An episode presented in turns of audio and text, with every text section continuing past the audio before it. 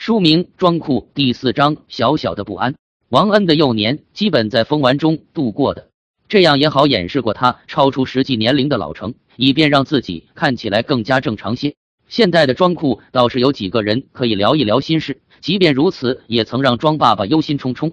现代人心智的发展。知识的丰富和古人比较已经是不可同日而语了。王恩在那个时候是找不到知音的，和母亲聊的许多，多半是听母亲说些日常琐事、家族往事，而和父亲聊上话的机会则更少。王凯顶多是偶尔逗弄下王恩玩玩，平时一起睡觉的机会都不多。还有两房更年轻的妾，他们才是王凯传宗接代事业的主攻方向。另外，王凯好交游，常与人把酒到天明。私塾老先生来之前。王恩确实没多少表达自己的机会，不过也好，顺着小孩的天性，每天玩着，偶尔想倾诉，睡一觉到现代来再倾诉不迟。不过也总会有些事是不吐不快的。两周岁多些的一天，庄库又要去打预防针了。看孩子懂事越来越多，爸爸就做了些解释。今天打的是甲肝疫苗，打了这个针，将来就不会得甲型肝炎这种病了。以前的人可没有这么好的东西，所以古代人的平均寿命可短得多。说到这，猛然停住，看庄库时，果然他满脸是难得一见的愁容。哎，说溜嘴了，太没考虑孩子感受了，忘记他同时也是个古代人。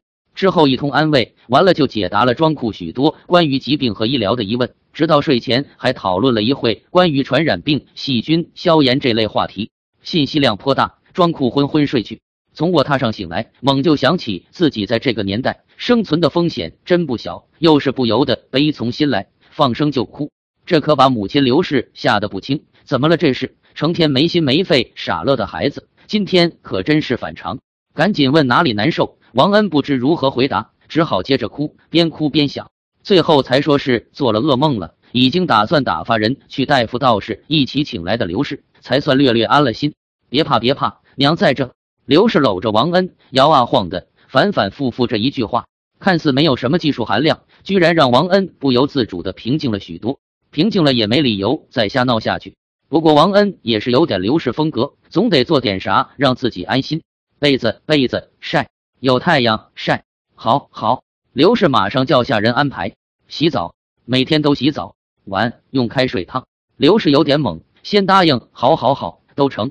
为娘都答应你。边嘟囔这孩子怎么想的？对呀，有点反常的举动。王恩感觉到，就说做梦，有人说这样不生病，有时候这种解释倒是很管用。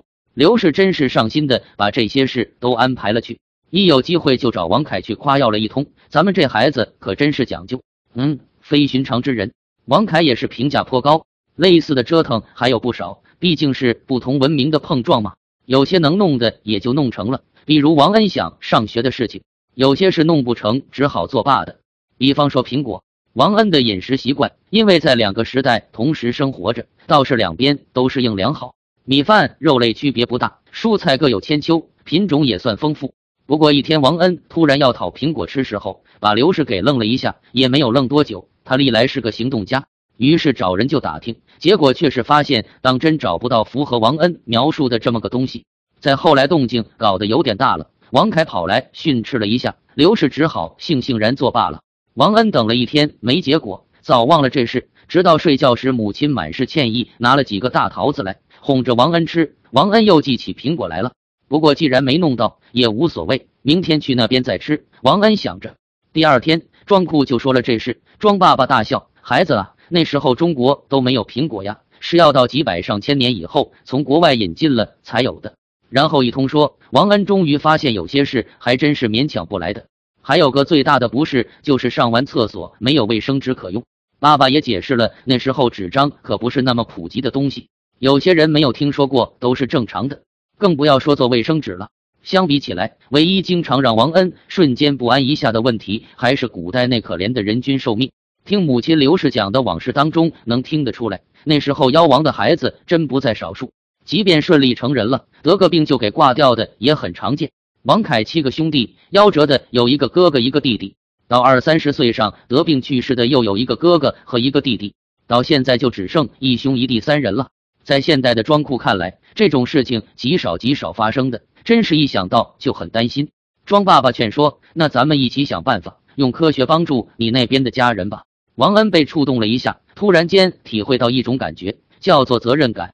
火上浇油的事情还有，庄爸爸有一天踌躇良久，还是说了：“库啊，那边没有打仗吧？”“没有啊。”王恩有了私塾先生后，庄库对打仗也是有概念了。呃，不太好，中国快要有战争了。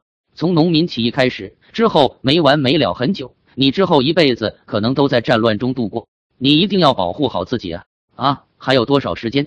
我是不是要做些准备？哎，没多久了。早先我不敢说，现在你快五岁了，又这么懂事了，我想还是提前告诉你的好。按记载是一百八十四年，你六岁时候还有一年多一点点啊。人知道了命运究竟是好事还是坏事呢？感觉肩上的的担子又沉重了不知多少倍。可是庄库，你是否知道，这本不是一个人的担子呀，而是整个年代数千万人的共同负担。